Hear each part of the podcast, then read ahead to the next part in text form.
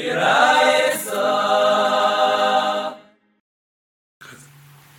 Hashanah, דף בייס, חמוד בייס. השיעור מתחיל בדף בייס עמוד א' בברייסה. תנו רבנו.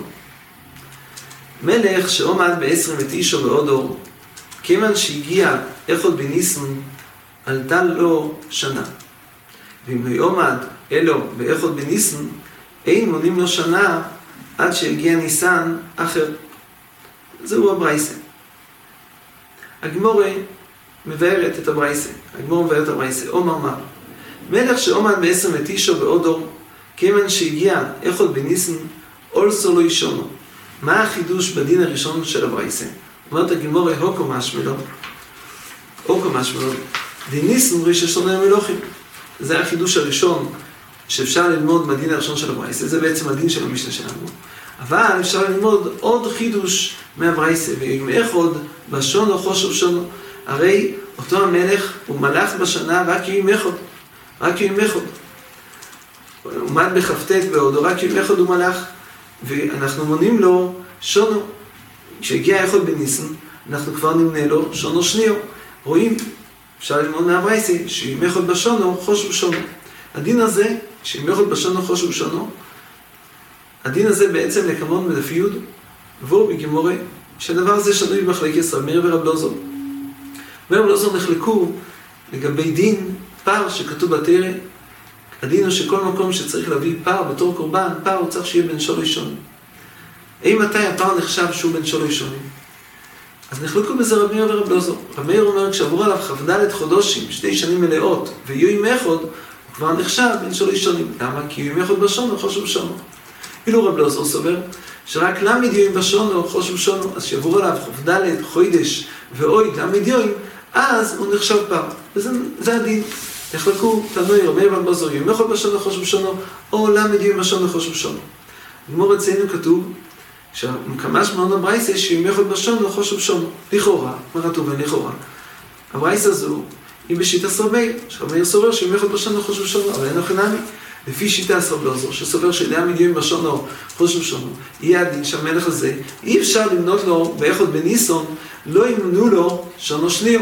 כיוון שבשנה הראשונה הוא מלך פחות מלמד יום, זה לא נחשב שונו, פחות מלמד יום, זה לא נחשב שונו.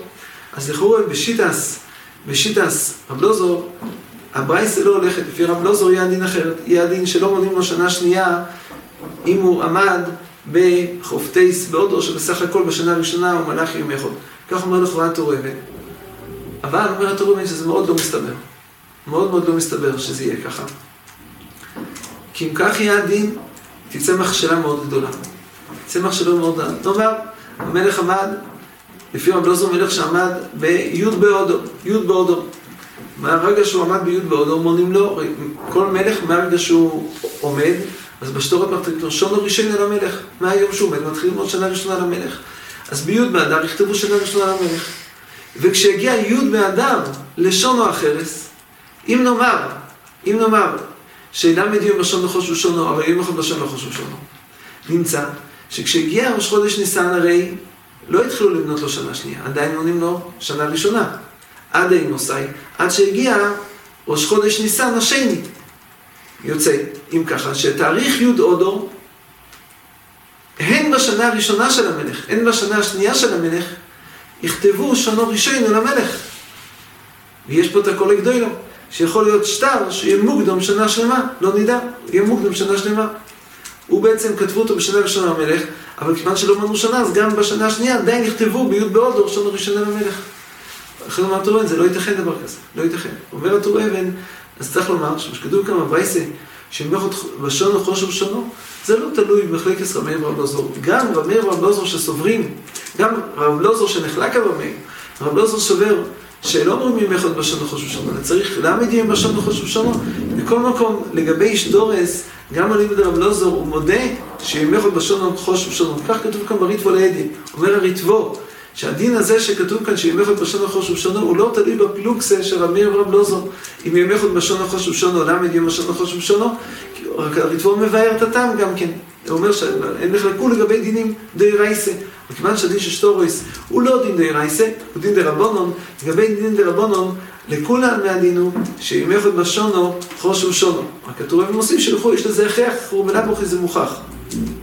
ייתכן שזה עוד, יש משמעוס לזה, אולי לא הכרח משמעוס. לומר שהקמה שמונות, שאם יחד בשונו, חושו שונו, זה המראי סיבה להשמעינו. אם באמת זה מחליק ישרמיר ורב לא זור, אז מה הכוונה שהמראי סיבה להשמעינו דין? זאת אומרת, באים להשמעינו שהמראי סיבה רמיר, זה קצת קשה להבין שזה המראי סיבה לחדש. שהברייסה הולכת בשיטה סמאיר, אז הדין הזה הוא מחלקס. אז מה הברייסה להגיד שגם היא סוברת, שאם אנחנו בשונות חושו שונות, זה לא כל כך קומש מנו. אבל לפי דברי התורה ולפי דברי הריטבור, יש פה אור גדול. קומש מנו שאין אוכנמי, שלגבי אשתורס לכולם, אם יוכל בשונות חושו שונות, עד רבה, זה הקומש מנו של הברייסה. זהו הרישה של הברייסה, זה הרישה של הברייסה. שחי גמורה. ואם לא יומד, אלו באחד בניסון, אין מונים לו שנה עד שהגיע ניסן לכם. אם המלך עמד רק באחד בניסן, אמרת ברייסה, לא מונים לו שנה שנייה עד שהגיע ניסן לכם. שואלת אין מרוב שיטה, מאחר וניסן ראש השונה למלוכים. אז אם הוא עמד באחד בניסן, ברור שעד שהגיע אחד בניסן הבא, לא נמנה לו, לא נמנה לו שנה החרס. שואלת אין מרוב שיטה, אמרתם, אני צריך ידיעים נועלים מאודו. אם נועלים באודו, אומר רש"י, מה זה אם נועלים? נמנו וגומרו עשורים למנויסוי. כבר הייתה החלטה של עשרים למנויסוי, אבל הוא לא עמד בפרויה. יש נמנו עליו למנויסוי למלך, ויש את הזמן שהוא עמד בפרויה לתחיל המלוכה שלו, ההכתורה שלו. אז היה צד אומר שמהזמן שנמנו עליו והחליטו, נמנו וגומרו עשורים למנויסוי, מאותו שעה זה נחשב כאילו הוא כבר עמד ומתחילים למנות לו את שונו, קומש מלון שלו, קומש מלון שאין מונים אלא משעה שהוא עמד בפויה. משיכה הגימורה, תונו רבנון. הגמור בי הברייסה, שבברייסה הזו נאמרו ג' דינים, והגמור דנה על כל אחד מן הדינים שכתובים בברייסה, מה החידוש בו. אומרת הברייסה, תונו רבנון. מייס באודור ועומד, אחר תחתו באודור, מוי נמשונו, לא זה ולא זה. מלך שמת באדר, ומינו אחר תחתיו באדר, אומר אותה, כתוב בברייסה, מונים שונו, לא זה ולא זה. מונים את אותה שנה שמת המלך הראשון, מאודור, מאז שהעמידו את המלך השני, אז בשטרות כותבים, לזה ולזה. אפשר לכתוב, אומר רש"י, מה זה לא זה ולזה? אומר רש"י, הבא לכתוב שטר באודור, לאחר שעומד השני. אם רצה לכתוב השטר משנה ספלוין למלך שמת כויסב, ואם רצה כותב בשנה ראשון למלך פלויני שעומד, זה הכוונה, כויסבים שונו, מוינים שונו לא זה ולא זה, הכוונה היא שאפשר לכתוב איך שרוצים, ככה שאומר, אפשר לכתוב או למנות למלך שמת, או למנות למלך החדש שמינו אותו. ככה רש"י מבאר, תורה אבן, ספסמס מקשים שאולי יותר פשוט היה לראות בגימורה, שמוינים שונו לא זה ולא זה, הכוונה היא שצריך אולי לכתוב, לכתוב את שניהם, צריך לכתוב בשטר את שני, שני המלכים. למוים שלו זה וזה אולי כפשוטוי, צריך לכתוב בשטר גם את המלך הראשון, גם את השמת וגם את המלך השני. אבל רש"י כתוב לא כך, נראה בהמשך, אולי שרש"י היה, היה לו הכרח פשוט לכך. למוים שלו זה וזה רש"י אומר, לא הכוונה שצריך לכתוב את שתיהם, אלא יכול לכתוב או לזה ואו לזה, אבל אין צריך לכתוב למניין שני מלוכים, מספיק לכתוב תמיד בשטר למניין של מלך אחד, כי יכול להחליט או למנות למלך שמת, או למנות למלך השני שמינו אותו. זהו הדין הראשון של הברייסה. מייס בניסון, הדין השני של הברייסה, ועומד אחר תחתו בניסון, מוינים שונו לא זה ולא זה. בעצם הדין השני של הברייסה הוא כאין הדין הראשון של הברייסה, רק הדין הראשון של הברייסה הוא במייס באודור, הדין השני של הברייסה הוא במייס בניסון. למה יש פה חידוש? הגמור שואלת, הגמור תבהר בהמשך, איזה חידוש יש בדין השני של הברייסה. הדין השלישי של הברייסה, מייס באודו, ועומד אחר תחתו בניסן. המלך הראשון מת באודו, ולא מינו אחר תחתיו באודו, נתעכבו חודש עד שמינו את המלך השני, מינו אותו בניסן. אומרת הברייסה, מוינים ראשונו לא ראשון, ושניו לשני. זה השלושת הדינים שכתובים בברייסה.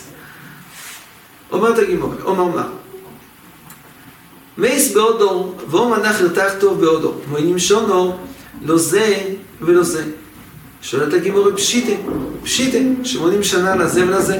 הרי המלך, הזה, המלך שמת, כיוון שעד עכשיו מנו את כל השטרות למניינו, אז זה נחשב מונים לו שנה, ויהיה מיוחד בשנה חושב שונו, לא צריך שיגמור את כל השנה. אז מאחר והמלך הזה מלך חלק מהשונו, אז השנה הזאת עכשיו שהוא מלך, בוודאי שאפשר למנות שנה למלך שמת, וכן. ודאי שאפשר למנות למלך החדש, השני שעומד, כיוון שגם אם מיוחד בשנה חושב שונו, אז מלך אפשר למנות גם לראשון וגם השני, תגימורי פשיטה. מה תגימורי? או, אז בעצם יש כאן הערה, יש כאן שאלה. עוני חלפי שיטס רש"י, שרש"י פירש, שמה הכוונה מועילים שלנו לא זה ולא זה, שמה שירצה יעשה, הסופר יכול לכתוב או שנה, או לכתוב בשטר למניין המלך שמת, או למנות למניין המלך השני. אז מובן, מה שאתה נראה פשיטה, מאחר וכל אחד כבר יש לו מלכוס שאפשר כבר לכתוב אותה בשטר, אז פשיטה שמונים לזה ולזה. אבל לפי איך שאתה אוהבת מצא ללמוד, כי הוא אמר שאולי פשוטו שלגמור נראה שצריך לכתוב את, בשטרות את מניין שני המלוכים, אז ודאי שיש כאן חידוש, מה שאתה גמור פשיטה, זה לא פשיטה. מה שפשוטו שלא צריך, אז ודאי שאי אפשר לומר שפשיטה שצריך לכתוב בשטר את מניין שנות שני המלוכים. אז זה ודאי לא יכול להיות שהדין הזה, גם אם הוא נכון, ודאי לא יכול להיות פשיטה, לא יכול, אם, אם זה כוון הסמרייסה, צריך בשטר לכתוב את מניין שתי, שני המלוכים, לא ייתכן שגמור שנות, אז זה פשיטה. יש פה חידוש גדול, אין כאן פשיטה. יכול להיות שזה הכריח את רש"י לומר, ש... אלא הכרח, אולי לא מלשון המה, לשון הדרבה. אומר התורן של הלשון מורה שכן צריך לכתוב בשתיהם, אבל מדברי הגמרא ודאי מוכח, שאומרים שלנו לזה וזה הכוונה, אם ירצה יכתוב לראשון, אם ירצה יכתוב לשני, אז זה שאתה גמרא פשיטה, מאחר שיום יחד בשון החוש ובשונו. אפשר למנות גם למלך שמת, כבר מנו לו שנה, וגם למלך החדש, שגם לא, תחילת שנות מלכותו, אפשר למנות לו.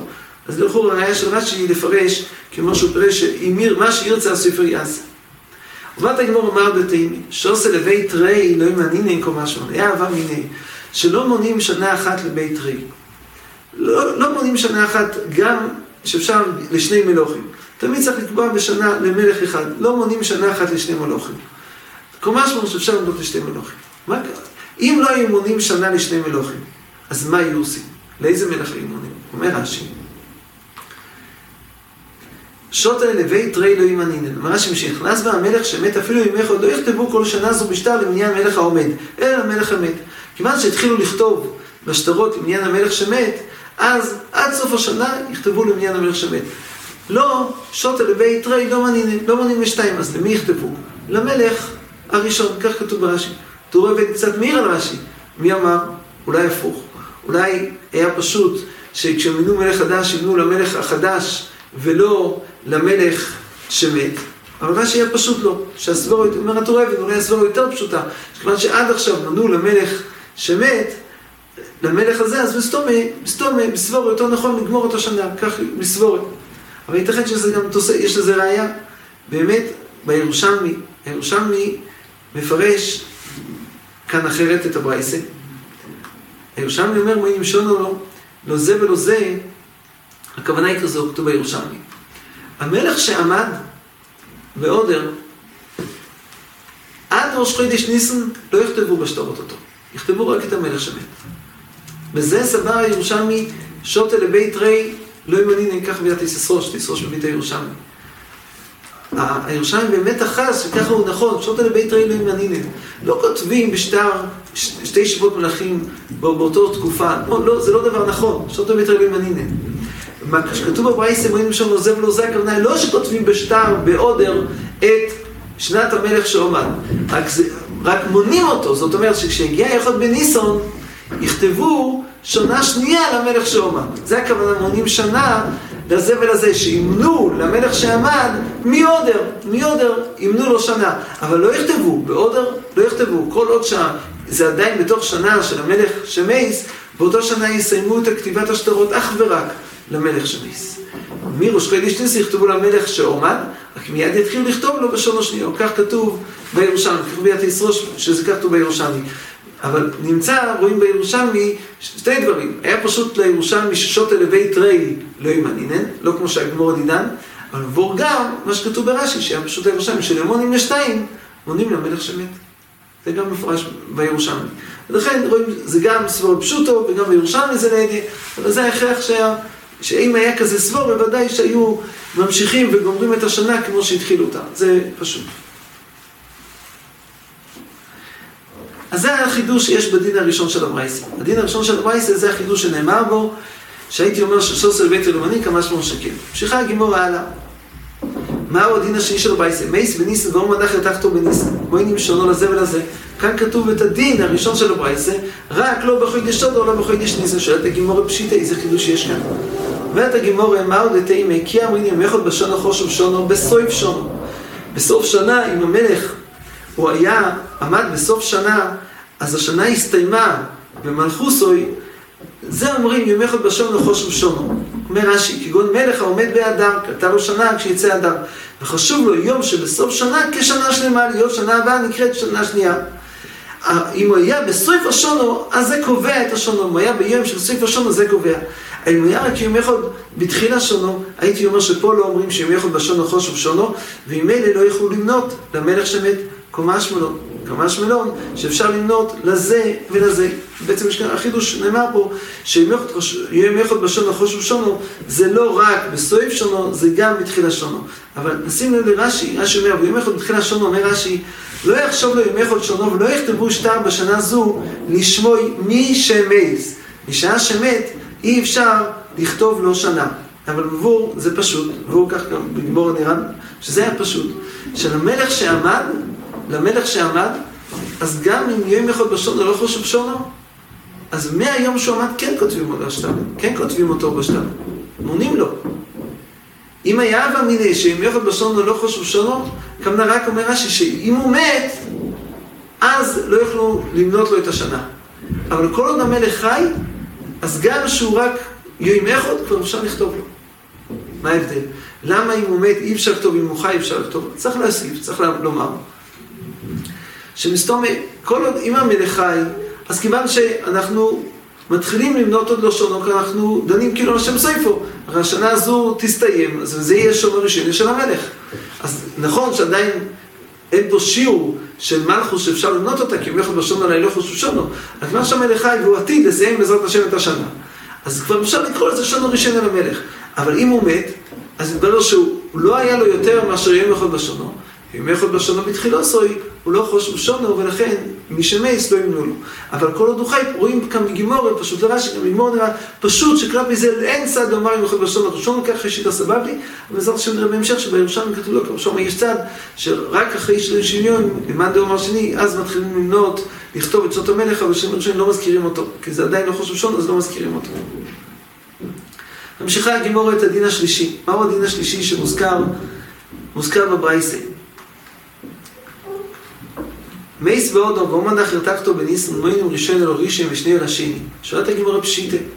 פשיטה איזה חידוש יש כאן. כלפי הראשון פשוט, שמונים את השנה הראשונה הראשון, השני לא מלך בשנה הראשונה, ודאי שמונים את השני השני, פשיטה. ואומרת הגימורה לא יצריכה. דהימנו עלי מאודו, נמנו עליו להמליך רואים מאודו. מוסיפה הגימורה, הוא מלך בן מלך הוא. מה עוד אתן נמנה להיטר, תנשני קומש בו.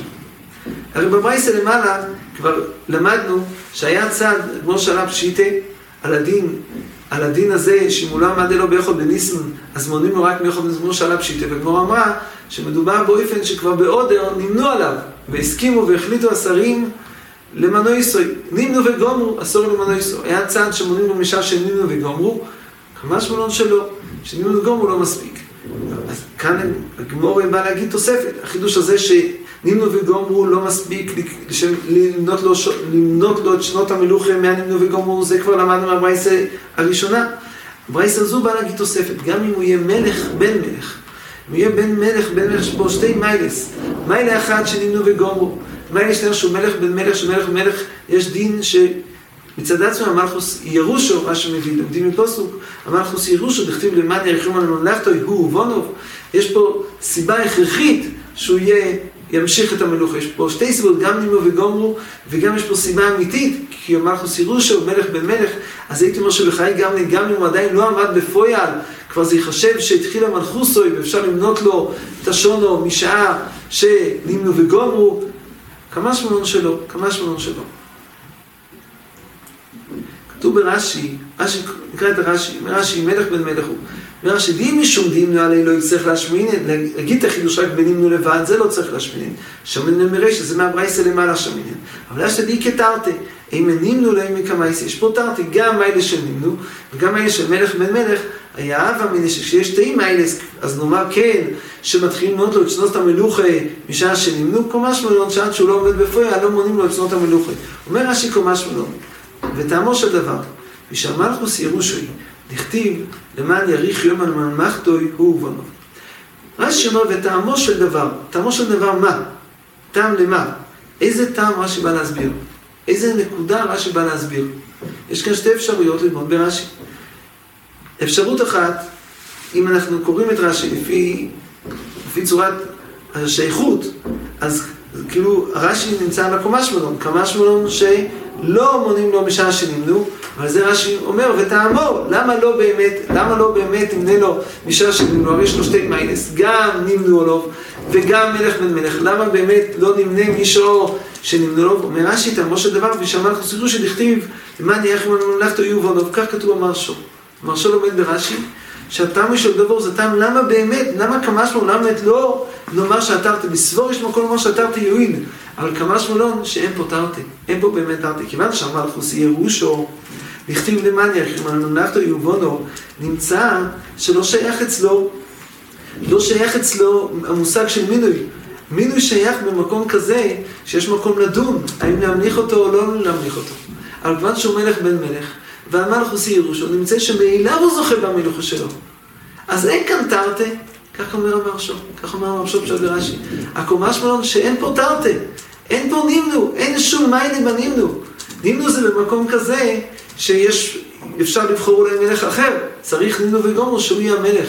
על מקום שהם לא יכולים לבחור מלך אחר, הדין הוא שהוא יהיה המלך, אין כאן נמנו, יש רק את המייני של מלך בן מלך, אין כאן תרתי.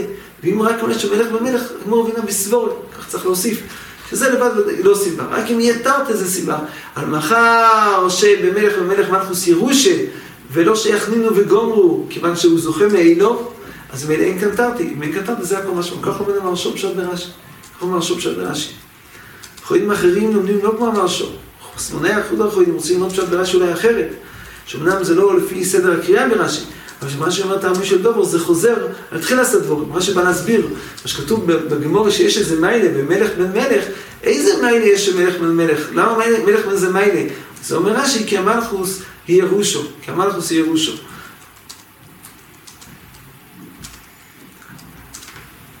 אז המסופר שואל, ברם כתוב, את הדין הזה, ברם כתוב שמלך בן מלך, אז הוא זוכה מאילוב, כי המלכוס ירושו לו, יקח תוברם במלכוס מלוכים. הסופר שואל על הרמב"ם מהגמור אצלנו. הסופר חודשו וחושן מישהו סימנה לנו, שואל הסופר מהגמור שלנו. בגמור שלנו כתוב שיכול להיות במלך בן מלך, הגמור אומרת שהיא כתרתי, מה התרתי? שנמנו לו וגם מלך בן מלך. הרי לנו שגם במלך בן מלך יש מיילה שנמנו. ברמב"ם כתוב שמלך סירושו וכאילו לא צריך למנות עליו, לא צריך למנות עליו. כך שואל הסופר. והגמור הדידן, הקושיית החסם סופר היא לא קשה לפי רש"י, כפי שהמרש"ו לומד ברש"י, אין כאן קושייה, כי אדרבה, אין אוכל נמי, מאב המנה של הגמור אולי יש קושייה לרמב"ם, כי רואים, הגמור הבינה שיש כאן תרתי, גם נמנו ואולוב וגם מלך בן מלך, אבל איך שרש"י לומד לפי המרש"ו, שהקומש מלון, שבמלך בן מלך אין כזה, הם האלה שנמנו, לא קיים, הוא זוכה מאילוב. אם זוכה מאילוב, לא צריך שיהיה נמנו וגומרו לו, הוא זוכה מאלה שנמנו וגומרו, עד הרב, אז מוזכר זה כמו להדי, כמו הרמב"ם. קושיית החסם סופר זה רק, לא לפי דרכו של המרש"ו בדברי רש"י. המרש"ו, אבל החסם סופר עצמו אומר, שנכון, שלא צריך נמנו, לא צריך להחליט, אבל כיוון שכתוב ברמב"ם, שגם מלך בן מלך, מה שזוכה במלכות, זה רק אם הוא ראוי, ראוי למלוכה. אז כלפי זה צריך לעשות נימנו וגומרו, לקבוע שהמלך הזה הוא ראוי למלוכה. אז יש איזה שייך של נימנו וגומרו, לא עם אותו או אחר, אבל אם נחליט האם הוא ראוי למלוכה, ואם הוא ראוי למלוכה, אז, אז הנוכנן הזה זוכה בזה מילאו. כלפי זה שייך נימנו וגומרו.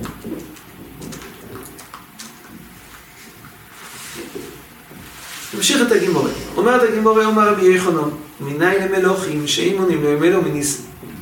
מניין למלוכים שאימונים להם אלו מניסן. רבי יוחנן מביא פסוקים, וזה מוקר, לכך שמלוכים אימונים לאלו מניסן. יש כאן הערה, ראשונים מהירים, לפי שתס רש"י ותייסה שלמדנו בדף בייס עמוד א', שהם הבינו שקושיית הגמרא למאי הלכסה, למה ילחס הכוונה? למה חכמים קבעו זמן קבוע ראש השונה למלוכים? למה לא אמרו שימנו מישור, מישור שעומד, מאותו חידש שעומד? למה לקבוע זמן קבוע למלוכים? והגמור אומר את טעם, משום שטר רויס מוקדומים, שלא יהיה פסול של שטר מוקדם, חשש שטר מוקדם ושטר מאוחר. איזושהי סיבה של חשושס, מסיבה זו קבעו תאריך קבוע. שאני מרישיינים, בגמור המבואר, לא כך, גמור באבא אביכו, נהנים מלוכים שיולים אלו מניסה, ודורשים את זה מפסוק, הרי לנו, שמדי רייסה יש דין שראש חידש ראש השונה למלוכים, אז מסיבה זו מונים מראש חידש ניסה ולא מישור שעומד המלך, כי לומדים מפוסוק שמניין המלוכים הוא ראש חודש ניסן, מאלף ניסן, ולא מישור שעומד המלך. כך מהירים הראשים מהרה, הרעה שבתיס, וזה תירוצים, אבל בפשוטוס ודאי זה הערה.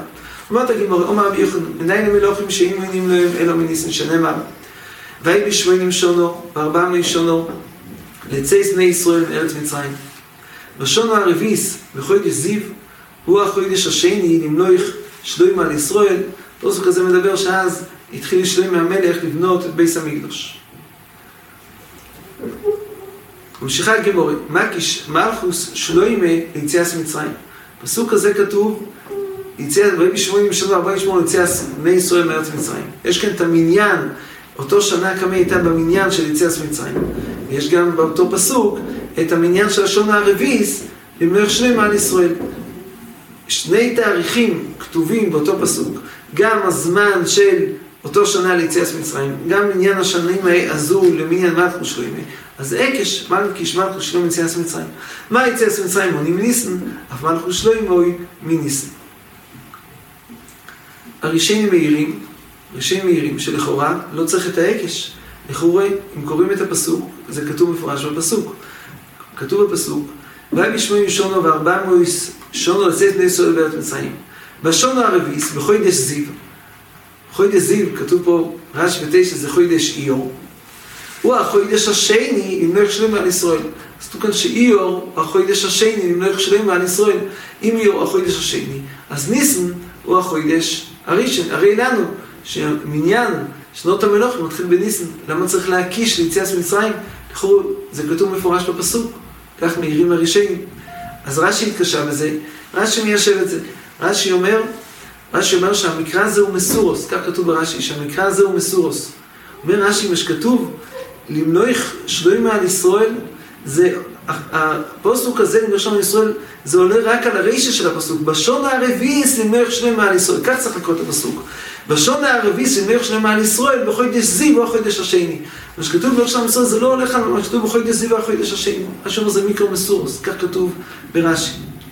אבל תהיה חולקים על רש"י. תייס הבינו שכן, פשוטו של מיקרו, זה חודש זיו, החודש השני, מלוך שלוימה על ישראל. אז כתוב כאן שחודש איור הוא החודש השני, אבל אומרים תייס, לא, אי אפשר עדיין ללמוד מכאן, ללמוד מכאן שמונים למלוכים מניסן, כי אומרים, אומרים התייסס, אולי ככה היה המייסה, שמלכות שלוימה התחילה בניסן, ולכן זה היה החודש השני, אבל איך אפשר ללמוד מכאן למלך שעמד בשבט או בעודר, שגם אם נו לו מניסן, אולי במלכות שלוימה התחילה מניסן, ולכן זה החודש השני, לכן אי אפשר להביא מכאן ראיה, ככה אומרים התייסס, רק מהירים על זה הרבה, ידוע שדוד המלך מת בעצרת, אז שואלים, החוידים אם דוד המלך מת בעצרת, למה השתאו וחיכו למליך את שלוימה רק בראש חודש ניסן, רק בחודש ניסן, ככה שואלים, יש אומרים שחיכו שלוש, שיעבור שלוש הרגולים, הצרס וסוכס ופסח, רק אז, רק אז המליכו אותו. אבל זה כן, זה יורד. שאלת הגימורה, ויציאס מצרים גופו מינו לאון דמניסם, הנדינו מתישר מנינה. אמנם יציאס מצרים הייתה בחודש ניסן, אבל המניין השנים של יציאס מצרים אולי, אולי, כמו של הרבה דברים ראינו, שמונים מתישרי, מונים מתישרי, תשע זה ראש השונה לארבע עניונים, אז אולי גם למניין הזה של שמונים ליציאת מצרים גם, אומנם זה היה בניסן, אבל מאלף בתשרי מתחילים לבנות שנה שנייה, כך שואלת הגימורים, מה אתם לא עושה כדאי לך? זה לא יכול להיות. ודאי שמניין השונה ליציאת מצרים הוא בניסן. נכתיב, ויעל ארון הכהן אל אוהל האור על פי השם, ויהיה משום בשנה עשר בוים לצאת בני ישראל בארץ מצרים בחודש החמישי, בערך עוד לחודש. כתוב שארון הכהן מת בשנה עשר בוים, וזה היה בחודש החמישי. חודש החמישי זה תמיד יהיה חודש אוב. זאת אומרת, גם אם נגיד שהמניין שמודיעים ליציאת מצרים, גם אם ימנו אותו מתשרי, אבל תמיד מניין החודש שנבראו בגמור בדף זין, תמיד חודש השני, חודש השלישי, חודש רביעי, תמיד שכתוב מניין של חודשים, זה תמיד מניסן. לכולם, כל מקום שכתוב מניין של חודש, תמיד זה מניסן. אז מלך חודש החמישי, זה אחד לחודש, זה חודש אור, ראש חודש אור, זה היה מיטתו של אהרון. בשון הארבעים, הוא כסיב, פסוק אחר, ויהי בארבעים שון, או בשתי עשר חודש, באחד לחודש, דיבר מוישה. מוישה התחיל בערב את כל התורה הזאת, חומש דבורים, התחיל מוישה להגיד, בראש חודש שבט בשון הארבעים. ראש חודש שבט בשון הארבעים. יש לנו שני דברים שלמדנו שהיו בשון הארבעים. בראש חודש שב היה מיטת אהרון הכהן בשון הארבעים. ובראש חודש שבט הייתה, התחיל מוישה בארץ התורה הזויס. אז מי לקוי באב וקוראו לי שנה סרבוי? וקוי בשבט וקוראו לי שנה סרבוי. מכלל, דורי ששון ולאב תשרי. כי אם ראש השון היה תשרי, אז נמצא שבשבט כבר היה צריך להיות שנת ארבעים ואחת. אבל כוח ראש הזה מניסן. שואלת הגמורה, יש לי מייח מפורש ליציאס מצרים. והיה נארין הכהן, הפסוק הזה כתוב בשנת ארבעים יצאס נוי שלום ארץ מצרים. אבל הפסוק של תחילת דבורים, וארבעים בארבעים שונו, בשתי עשר חודש לחודש אחרי דיבר מוישה, הפסוק הזה לא כתוב זה על יציאס מצרים. אולי זה למניין אחר? שואלת הגמורה, אולי זה למניין אחר? יודעים ממנה, הקום עשה מישכון, אולי זה מניין של הקום עשה מישכון, אבל אנחנו נאמין, אולי באמת המניין של יציאת מצרים מונים אותו מתשרי ולא מניסן, עונה גימור, קדום האפובה, שנס עשרים, שנס עשרים זה רשובה, בהמשך נראה, אוכנם שנס ארבעים, שנס ארבעים זה רשובה. מאחר במקום אחד כתוב שנס ארבעים, ואנחנו יודעים שזה, שזה, הארבעים הזה, זה מפורש בפוסטוק, שזה לצייס בני ישראל מארץ מצרים.